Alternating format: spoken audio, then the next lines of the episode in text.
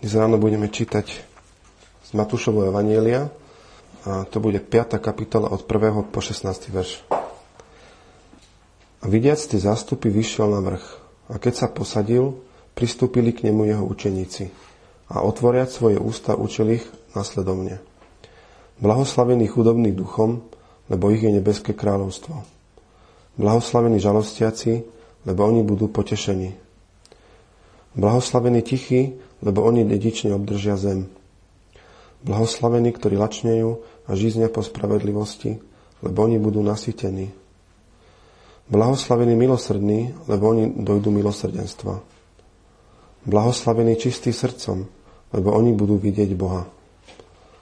Blahoslavení, ktorí pôsobia pokoj, lebo oni sa budú volať synmi Božími.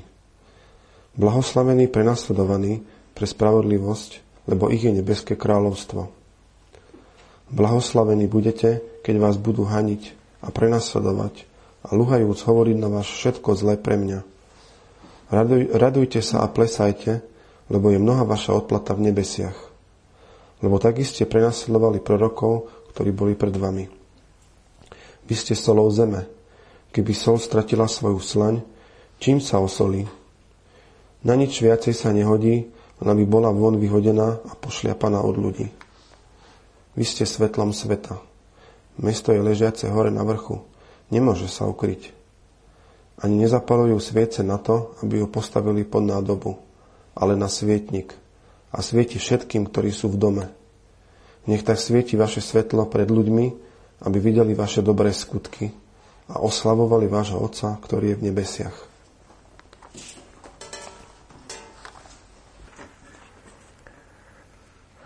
Otče náš nebeský, ďakujeme, že tu môžeme byť zídení. Ako tí, ktorí sa volajú Tvojim ľudom. Ako tí, ktorí, Pane, prichádzajú vo viere, spoliehajúca na to dielo Pána Ježiša Krista, spoliehajúca na to, že všetko je vykonané a v ňom, že sme zachránení, Pane. Vediac to, Pane, lebo si nám dal vieru, ktorá nie je slepá, ale vieme, že má vieru, ktorá je pravdivá, ktorú vidíme, že skutočne sa tie veci tak stali a že viacej nie je hnevu voči nám, Pane. Chválime ťa za to, že sa nad nami zmiloval vo svojom synovi. A prosím, že by si teraz poženal tento čas, Pane, aby sme mohli načerpať z Tvojho slova, byť posilnení, povzbudení, aby sme boli poslušní Tvojmu slovu, Pane. A to ťa prosíme v mene Pána Ježiša Krista. Amen. Takže chcem sa dnes pozrieť na, spoločne pozrieť na tento text, ktorý čítal Peťo. A v podstate máme, neviem, či si spomenieme, určite si spomenieme, že Fedor mal kázeň z 5.8. Blahoslavení čistí srdcom, lebo oni budú vidieť Boha. A verím, že sme veľa načerpali z tej kázne a mne tak poslednou dobou hodne rezonovalo ten 9. verš práve v mysli aj, keby som sa k nemu vracal. Blahoslavení, ktorí pôsobia pokoj, lebo oni sa budú volať synmi Božími. A poďme sa teda pozrieť na ten text. Ten samotný verš hovorí: Blahoslavení, ktorí pôsobia pokoj, lebo oni sa budú volať synmi Božími. A myslím, že aj Fedor to spomínal, a stojí to ešte za zopakovanie. To slovo blahoslavení, no je to určite poznáme, že čo to znamená, ale keď som sa pozeral do slovníka, tak sú tam také tri významy použité, teda sú tam tri významy vysvetlené v slovníku. Jeden z nich je, že hodný úcty alebo chvály, taký ten prvý význam, alebo potom druhý význam, že šťastný, blážený, alebo tretí význam, ktorý je taký cirkevný význam, ale to vieme, že to asi nebudeme aplikovať, nie je možné aplikovať v rámci pravej cirkvi, je, že povýšený na prvý stupeň svetosti. Čiže je blahoslavení sú mnohí tí svätí, alebo blahoslavená Panna Mária, ale to vieme, že všetci sme svätí, tí, ktorí sme uverili v Pána Ježiša Krista a v to dielo, tak nie sú nejaké špeciálne stupne svetosti, aj keď sú, samozrejme, je rozličný stupeň posvetenia, poviem, ale v takomto zmysle určite to nemôžeme chápať. Takže blahoslavení podľa toho gréckeho slova by sme sa najlepšie to sedí na to slovo šťastný, blážený. Takže šťastný, blážený, tí, ktorí pôsobia pokoje. Pôsobia, čiže ďalšie slovíčko dôležité, ktoré tu máme, je pôsobia. Čiže to asi ľahko pochopíme, že to nám hovorí o tom, že tí, ktorí do svojho okolia rozširujú pokoj alebo činia veci, ktoré prinášajú pokoj, alebo skrze to, čo robia, tak majú taký vplyv na ostatných, že tie veci smerujú ku pokoju. Takže tí, ktorí pôsobia pokoj, tak ten pokoj v podstate rozširujú okolo seba. A to kľúčové slovo je teda pokoj dnes, dnešné ráno. Takže chceme sa pozrieť na to, že čo znamená tento pokoj, čo to znamená prakticky v našich životoch. A to grécke slovo v podstate je to, v angličtine je to, že peacemakers, čiže ľudia činiaci pokoj. Je to jedno slovo. A keď sa pozrieme inde, kde vidíme napríklad toto slovo eirínikos, ale nie je to teda presne to isté slovo, tak ten pokoj napríklad v Jakubovi v 3. kapitole 17. veršik, tam čítame, mám ho tu aj vypísaný, ale múdrosť z hora je ponajprv čistotná, potom pokojná, prívetivá, povolná, plná milosrdenstva a dobrého ovocia, nepochybujúca a nepokrytecká.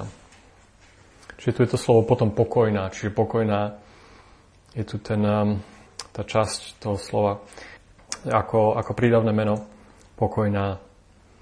Ale nie je to teda presne ten istý význam, lebo v našom verši v Matúšovi 5. kapitole je to teda, sú to ľudia činiaci pokoj. A tu nie je to teda pokoj sám o sebe, hej, že nie je to, je to pokoj, keď tak poviem, že nie je to ten význam v tom zmysle, že sú to ľudia činiaci pokoj, ale je to pokoj sám o sebe. Hej, že, alebo potom Rimánom 12.18, tiež je tam napísané, ak je možné, nakoľko to závisí od vás, majte pokoj so všetkými ľuďmi, tiež to isté slovo. Takže toto je to, čomu by som sa chcel dnes povenovať, že akým spôsobom vieme prinášať ten pokoj medzi ľudí, akým spôsobom máme prinášať, máme to tu ako blahoslavenstva, sú blažení, sú šťastní, sú tí, ktorí prinášajú tento pokoj, a potom je tu aj zasľúbenie, alebo tá druhá časť toho verša hovorí, lebo oni sa budú volať synmi Božími. Ako to dobre znie, že? Keď to čítame, oni sa budú volať synmi Božími. Je to úžasná vec, že je niečo takéto vypovedané o tých, ktorí činia pokoj. Že tí, ktorí toto konajú, tak sa budú volať synmi Božími. Ak sa zamyslíme nad tým, že kto sú títo synovia Boží, a to nebude pre nás nejaká ťažká otázka, nejaká moc zložitá otázka.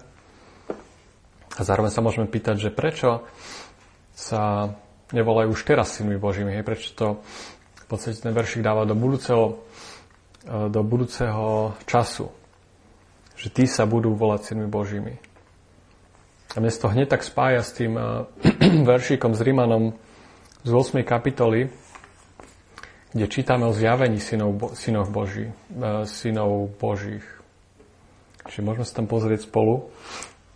Rimanom 8.19-24 prečítam. Lebo túžobné vyzeranie stvorenstva očakáva zjavenie synov Božích. Lebo stvorenstvo je podriadené márnosti a nepodriadilo sa dobrovoľne, ale pre toho, ktorý ho podriadil. V nádeji, že aj samo stvorenstvo bude oslobodené od služby porušenia v slobodu slávy detí Božích. Lebo vieme, že celé stvorenstvo spolu vzdychá, spolu bolesti, ako v pôrode až doteraz. No nielen to, ale aj sami, majúc prvotinu ducha, aj my sami vzdycháme v sebe, očakávajú synovstvo, vykúpenie svojho tela. Lebo sme spasení v nádeji, ale nádej, ktorá sa vidí, nie je nádejou, lebo na to, čo niekto vidí, prečo by sa na to nádejal. Takže verím, že tu máme odpoveď na to, že prečo je tu použitý budúci čas. Vieme, že tí, ktorí sme uverili, tak už sme synovia Boží a zároveň budeme zjavení ako synovia Boží. Príde ten čas, kedy to bude zjavené, celé to bude odkryté, to dielo, a nebude viacej stvorenstvo podriadené márnosti. Budeme mať nové tela, budeme s Bohom a nebude viacej Všetko bude iné, všetko bude nové. Takže preto, verím, hovorí ten veršik o tom, že tí sa budú volať synovia Boží. Už teraz sa tak volajú, ale pred svetom je to skryté.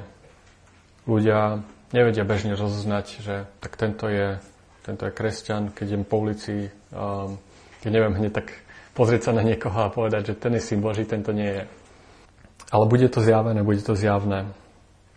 Zároveň je to, verím, synonymom synmi Božími aj v tomto texte v Rimanom, ktorý sme čítali, tak je tam tiež povedané slobodu slávy detí Božích. Čiže synmi Božími, tí, ktorí sú synovia Boží, sú zároveň deti Božie. Zahrňuje to, verím, že sestry sa nejako nelákajú, zahrňuje to aj sestry, čiže nie je to ako v islame, že väčšina ľudí v nebi podľa ich chápania budú muži. Ale verím, že aj dcery Božie sú zahrnuté v tom synmi Božími. Tí sa budú volať synmi Božími, že v tom je to zahrnuté. A teraz, keď sa pozrieme na ten kontext 5. kapitoly, ako sme ho čítali, tak tie blahoslavenstvá, o ktorých hovorí Pán Ježiš, tak hovorí blahoslavení chudobní duchom, lebo ich je nebeské kráľovstvo. Blahoslavení žalostiaci, lebo oni budú potešení. Blahoslavení tichí, lebo oni dedične obdržia zem. A tak ďalej. A môžeme teraz rozmýšľať, to znamená, že tak sú teraz nejakí teda chudobní duchom, ktorí proste obdržia, tí majú nebeské kráľovstvo, potom sú nejakí žalostiaci, tí budú potešení a potom sú nejakí lačniaci a žizniaci po spravodlivosti, ktorí budú zase nasýtení, či budú nejaké skupiny ľudí, ktoré sa takto rozdelia, si ľahko porozumieme tomu, že nie. Že tie blahoslavenstvá hovoria o jednej skupine ľudí, hovoria o tom, že aký je charakter kresťana, hovoria o kresťanovi, aký má byť jeho charakter, čo má charakterizovať, čo prežíva alebo čím prechádza. Čiže ak je žalostiaci, tak bude potešený ten kresťan. Ak je tichý, tak to je to, čo má charakterizovať kresťana. Milosrdenstvo. Minule sme teda, Fedor nám priniesol tú kázeň, kedy sme sa venovali otázke čistý srdcom. A dnes práve teda ja prinášam to, že to, čo má charakterizovať kresťana, je, že šíri pokoj. Teda má sa to týkať všetkých nás, že máme hľadať to, ako šíriť pokoj. Že to je to, čo máme mať na pamäti, že je dôležité pred Pánom. A zároveň je to ako zasľúbenie, hej, že sú blážení tí, ktorí tak činia. To sú tí, ktorí sa budú volať synmi Božími. Naposledy minule po kázni sme sa rozprávali o takom mužovi menom Ray Comfort. A ja by som ho trošku spomenul v dnešnej kázni. Pozrel som jeden dokument cez týždeň, ktorý bol v podstate o ňom. Je to kresťan z Nového Zélandu, ktorý žije v Kalifornii a veľmi je aktívny v evangelizácii. A hovorili sme minule to, že veľmi na ňom vidno, že ako tak s láskou a spokojom proste pristupuje k tým ľuďom, aj keď každý na ulici, alebo keď proste v mnohých ťažkých situáciách, ako reaguje. Proste mnoho častokrát zlého sa na neho valí, keď to tak poviem. A on tak spokojom a s láskou proste pristupuje k tým ľuďom. A ten dokument, ktorý som pozeral na YouTube, on je v podstate voľne prístupný, sa volá, že The Fool, čiže v preklade blázon. A je to niečo, mohli by sa to nazvať niečo ako jeho biografia. On tam v podstate hovorí o tom, že mnohí ľudia ho poznajú pod prezývkou The Banana Man, ako človek s banánom.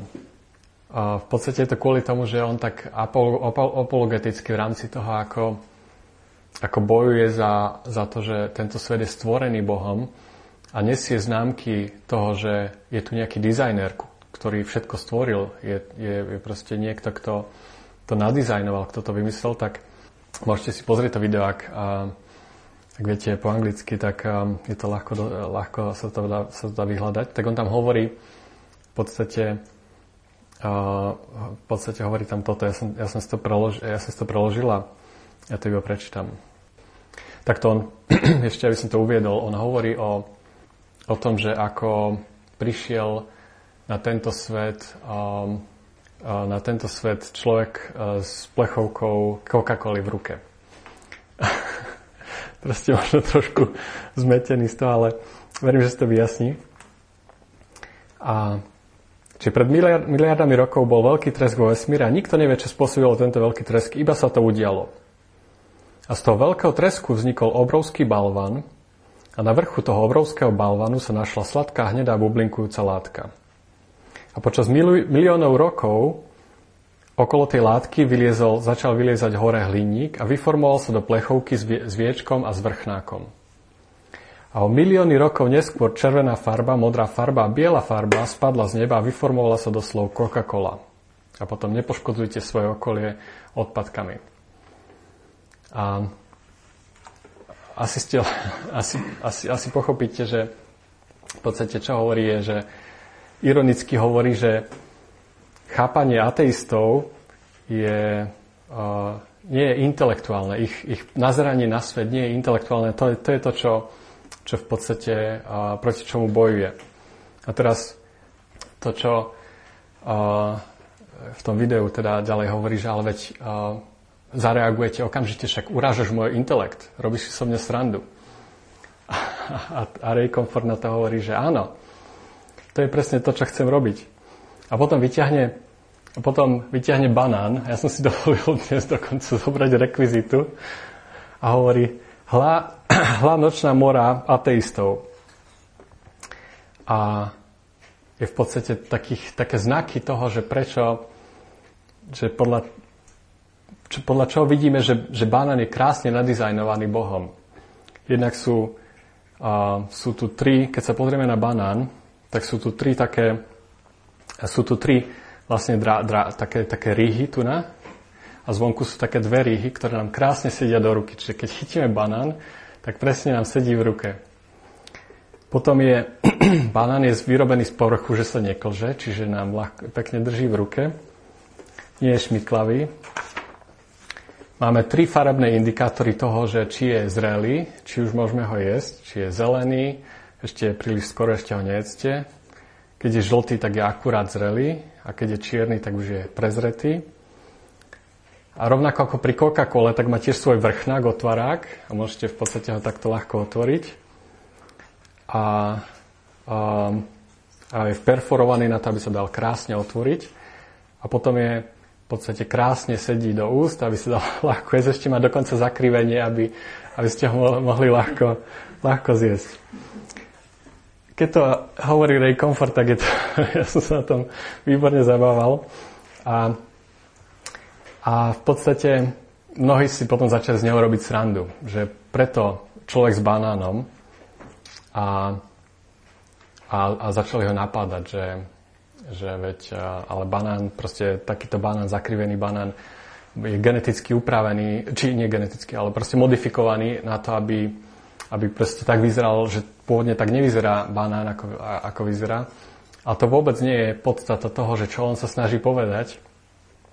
Podstata toho, čo on sa snaží povedať, je, že máme hľadať okolo seba, alebo máme vidieť bežne okolo seba proste to, že sú tu známky dizajnéra a toho, ktorý nás stvoril. A kvôli čomu to hovorím je, že on, ako si ľudia s neho začali robiť posmech, tak v podstate a začali volať muž s banánom, tak on začal byť z toho taký, bol z toho proste unavený a znechutený.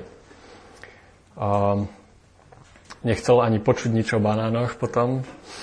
A dokonca nechcel jesť banány, dokonca si nastavil na počítači, že akékoľvek príspevky, komentáre, ktoré obsahujú slovo banán, tak budú automaticky vymazané.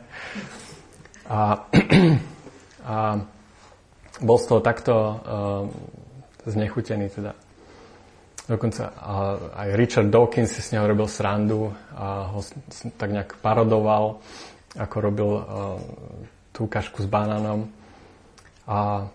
Ale potom si uvedomil ten Ray Comfort, že tie videá, ktoré ako si ateisti z neho robia srandu a ako proste to posielajú medzi sebou, tak v podstate majú oveľa viacej videní než jeho vlastné videá.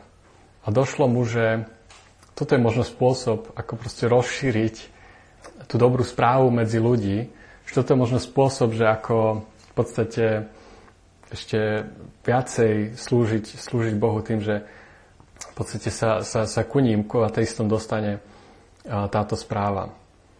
Čiže napriek tomu, že bol z toho najskôr znechutený, tak si uvedomil, že nakoniec je to na dobré a že to v podstate Boh si to používa na dobré. A on potom dokonca Richardovi Dawkinsovi poslal, keď spravil nejaké ďalšie video, ktorý sa volá ateistický klam, lebo Richard Dawkins napísal knihu, možno vám je to meno známe, to je taký predstaviteľ ateizmu, ktorý bojuje proti kreacionizmu, tak on napísal knihu God's Delusion, čiže Boží klam. A on na to zareagoval v podstate tým, že spravili video Atheist Delusion, čiže ateistický klam, a poslal mu prianie, kde napísal,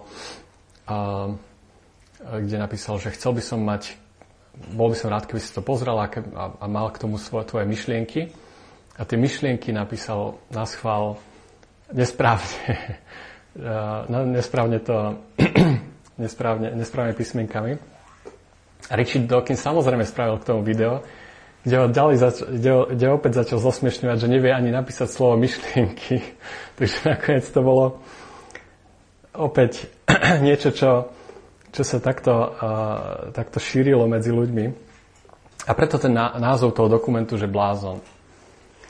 Čiže príde mi ako taký...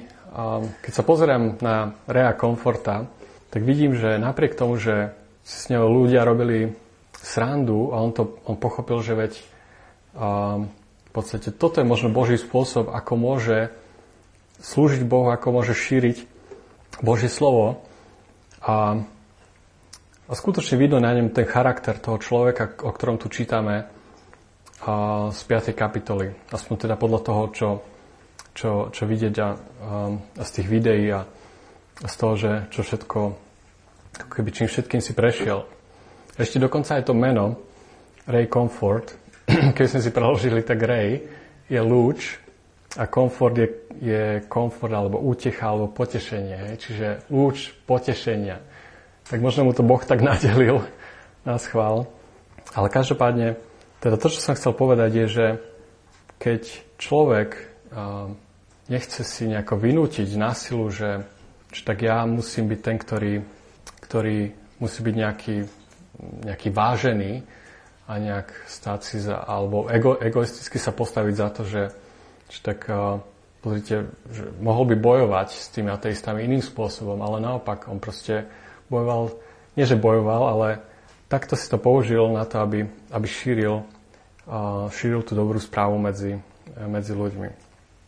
Dnešný svet, ľudia, keď sa pozrieme teda na to, že aký je dnešný svet, tak verím, že vidieť to, že ľudia hľadajú pokoj. Že proste bežne, keď sa rozprávate s ľuďmi, tak je to cítiť, že je taká nepokojná doba, rýchla doba a mnohí ľudia hľadajú pokoj a snažia sa v podstate nejakým spôsobom v niečom ho nájsť.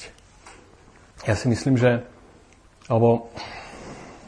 moje chápanie, že preto sa napríklad rozmohli aj tak východné náboženstva medzi ľuďmi a mnohí sa začali venovať týmto veciam, lebo v podstate tie im ponúkajú, že tak nájdeš vnútorný pokoj. To je taká tá klasická myšlienka východných náboženstiev. A v podstate, keď sa ponoríte do toho, že čo ponúkajú východné náboženstva, buddhizmus a hinduizmus a tak ďalej, tak v podstate hovoria to, že zatvor oči pred týmto svetom a maj za to, že zlo nie je skutočné a že dobro nie je skutočné a potom nájdeš pokoj. A to je strašný klam a v podstate falošná odpoveď na to, ako človek môže nájsť pokoj. A ja sám som v podstate si tým prešiel, meditoval som, keď som bol ešte na strednej škole a hľadal som ten vnútorný pokoj, hľadal som, že ako môže človek nájsť pokoj. A myslel som si, že v tomto ho môžem nájsť, ale nakoniec som uvidel, že na konci je v podstate prázdna, falošná odpoveď, ktorá vedie k tomu, že život je nezmyselný. Iní ľudia zase hľadajú potom pokoj v tom, že vo vonkajších veciach. Ak nie v sebe, ak nie vnútri, tak možno je to niečo tam vonku, čo mi prinesie pokoj. A klasicky je to napríklad bohatstvo, ale toľko je svedectiev, že ako pribúda bohatstvo, tak pribúda trápenia. A aj písmo nám to hovorí, ako je blázon ten, ktorý sa spolieha na to, že keď má plné sýpky, že bude mať pokoj, že v noci príde zlodej a všetko môže zobrať. Aj tento rok, keď sa pozrieme na rok 2020, tak nebol, poviem to tak, že už ešte neskončil, ale nebol to zrovna rok, kedy by sme povedali, že tak toto bol ten taký pokojný, dobrý rok.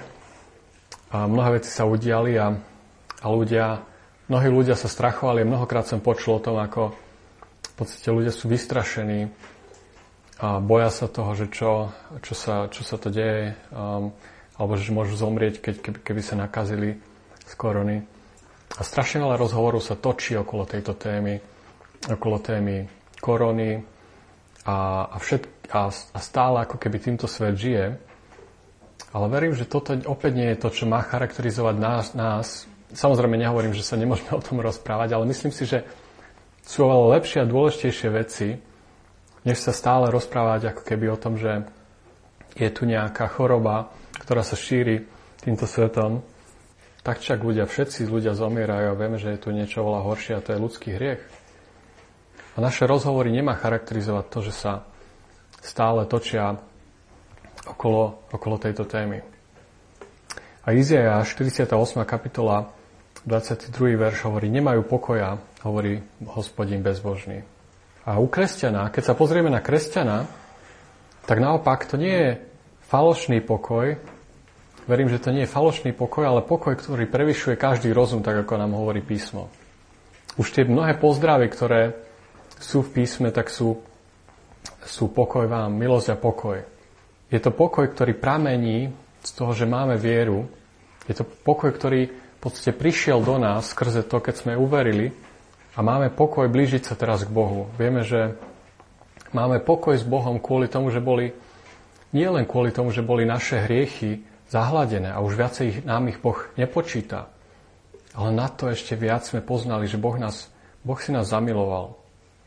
A keď nás Boh miluje a svojho syna dal za nás, tak Rimánom 8, opäť 8. kapitola, to je, ktorá hovorí, že nič nás nemôže odlúčiť od lásky Kristovej.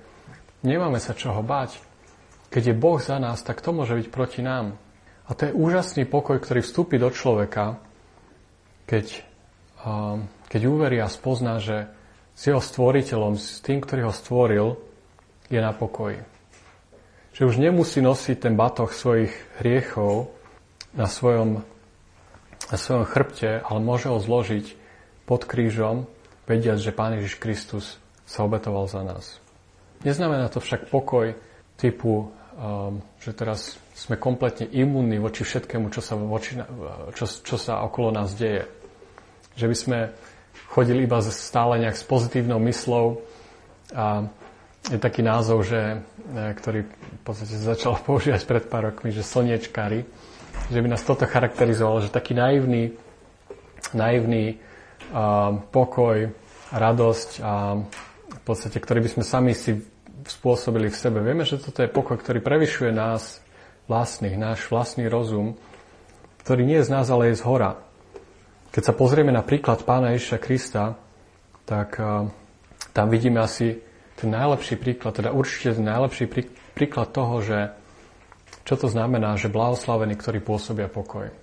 Pán Ježiš bol mnohokrát obviňovaný z rôznych vecí, dokonca obvinili z toho, že kniežaťom démonov, Belzebúbom vyháňa démonov, že to spôsobuje z démonskej moci, že všetky tie veci, ktoré robí, tak to je diabolská moc. Ale odpovedal vždy pokojne a s múdrosťou tým farizeom a zákonníkom. Keď ho prišli zajať, pamätáme si na tú udalosť, ako Peter vyťahol meč a odťal ucho sluhovi najvyššieho kňaza. Pán Ježiš mu vtedy hovorí, aby schoval meč do svojej pošvy. Izaiášovi 53, tie známe verše, hovoria o tom, aký charakter, alebo čo charakterizoval Pána Ježiša Krista. 53.7. Mučili ho a on ponižujúc sa znášal dobrovoľne a neotvoril svojich úst. Vedený bol ako baránok na zabitie a zanimel ako ovca, ktorá zanevie pred tými, ktorí ju strihajú, a neotvoril svojich úst.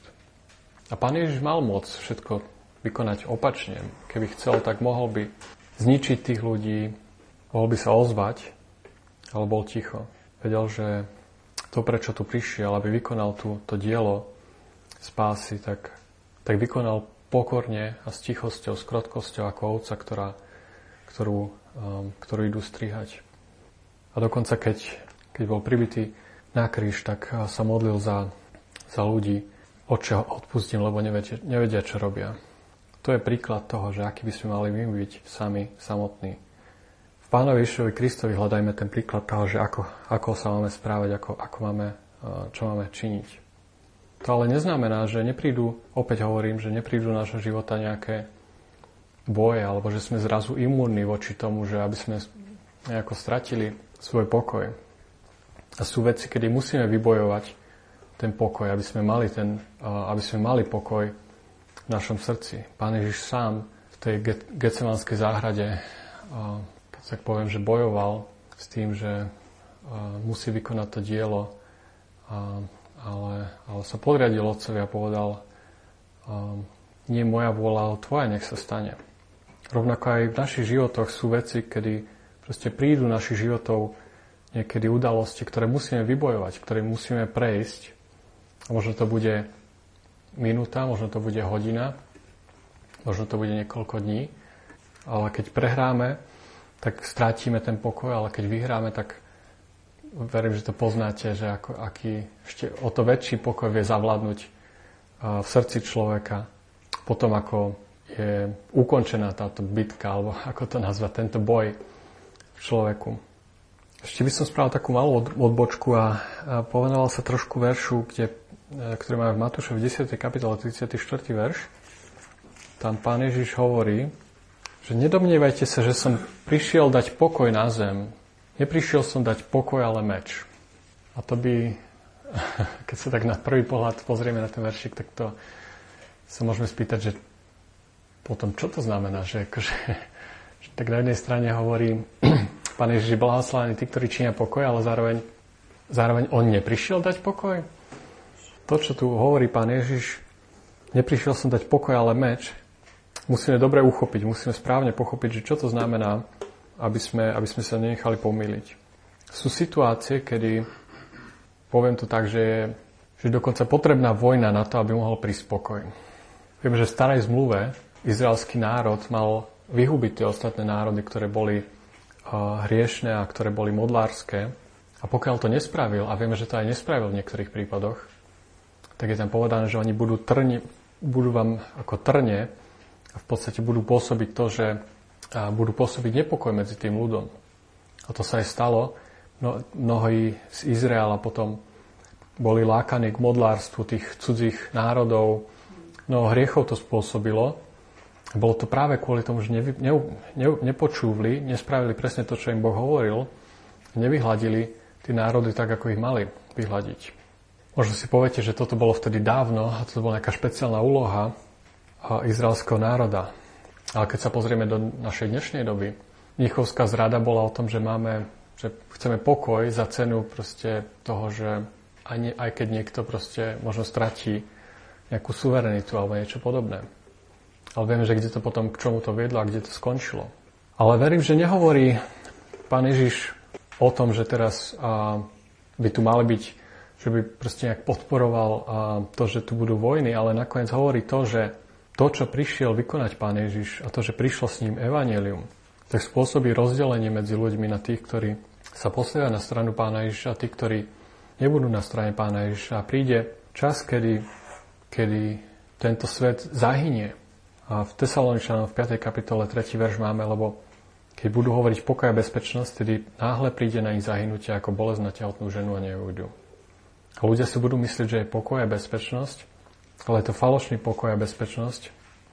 A Ak sa niekto spolieha na takýto pokoj, pokiaľ nemá pokoj v Pánovi Ježišovi Kristovi, pokiaľ si nenašiel ten pokoj skrze vieru v Pánovi Ježišovi Kristovi, tak nakoniec príde ten meč a bude súd a vieme, že tento svet zahynie a bude tu mnohé utrpenie, ktoré príde a potom až môže nastať ten pokoj, kedy v podstate celé stvorenstvo nebude viacej dané pod kľatbu.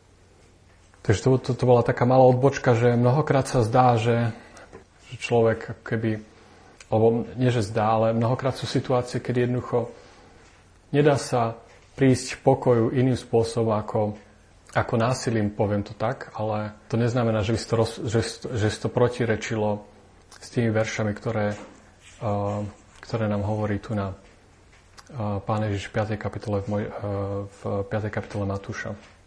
A ako teda šírime pokoj? Takže akým spôsobom máme šíriť my pokoj, aby sme boli tí, ktorí sa volajú ľuďmi, ktorí pôsobia pokoj? Čiže v prvom rade postojom alebo charakterom. Určite máme sa pozerať do Božieho slova a vidieť, že toto je ako také zrkadlo toho, že aký máme byť.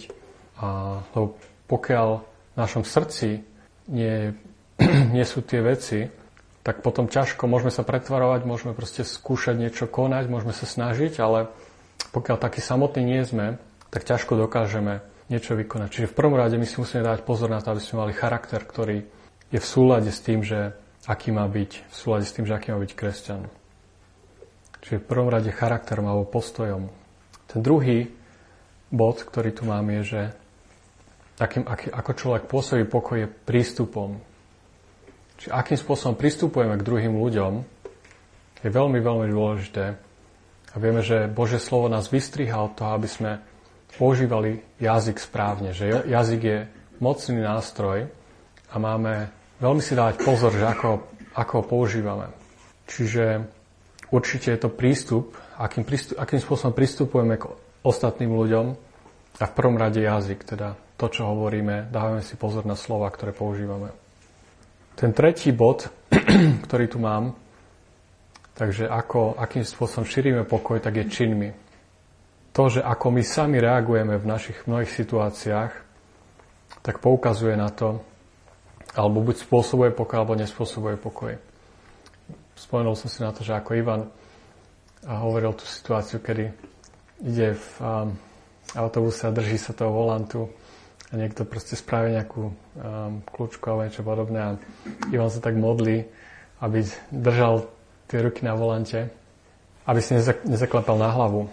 Ale to je možno, povieme si, ešte taká tá ľahšia situácia, ale sú skutočne situácie, ktoré musíme sami vybojovať a musíme si na to dávať pozor. A ja sám som v podstate, a každý sme trošku nejaký iný aj povahou. A ja sám som takej povahy, že mnohí ľudia si hovoria, že proste pôsobím strašne pokojne, veľmi pokojne, ale ja sám viem, že som bol kedysi, keď už od malička som bol taký vznetlivý veľmi. Ja som sa bežne bil v škole, ja som vedel byť zúrivý, proste pokiaľ som považoval niečo za neférové, tak som bol veľmi, v podstate som si stál za svojím. A vedel som vybuchnúť a stále si na to musím dávať pozor. Čiže každý si musíme sledovať sami u seba. Možno máme sklony k niečomu. Niečo možno ľahšie zvládame, ale niečo možno ťažšie zvládame.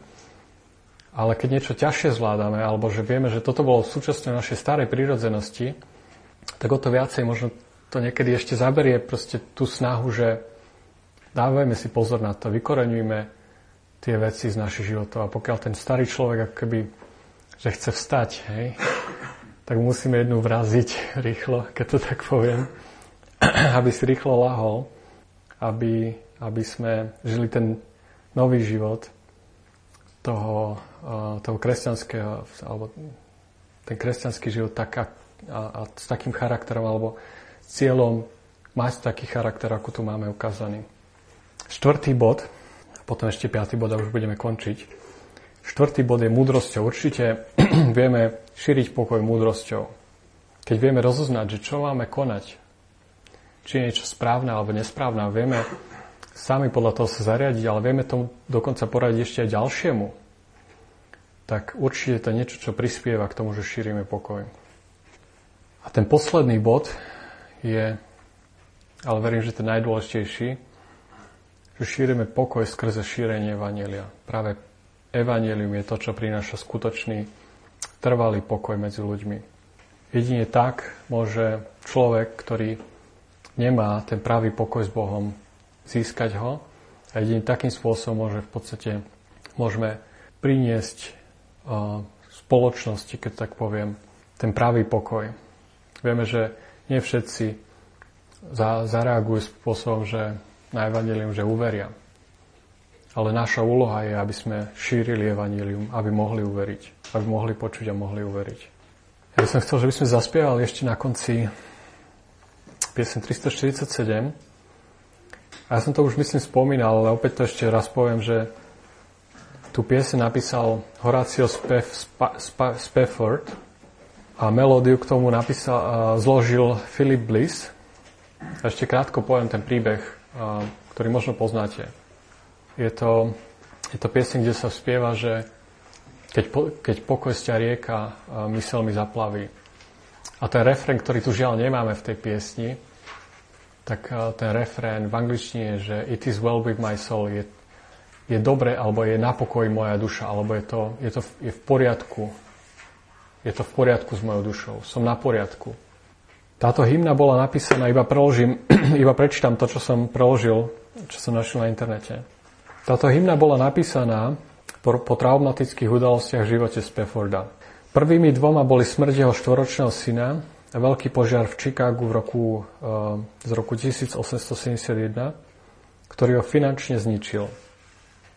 Bol úspešným právnikom a významne investoval do majetku v oblasti Chicaga, ktorý bol značne poškodený veľkým ohňom.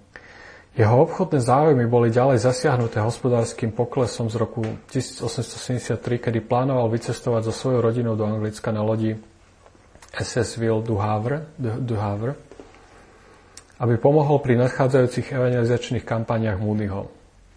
V neskorej zmene plánu poslal rodinu dopredu, zatiaľ čo on bol oneskorený v práci týkajúci sa územných problémov po veľkom požiari v Chicagu.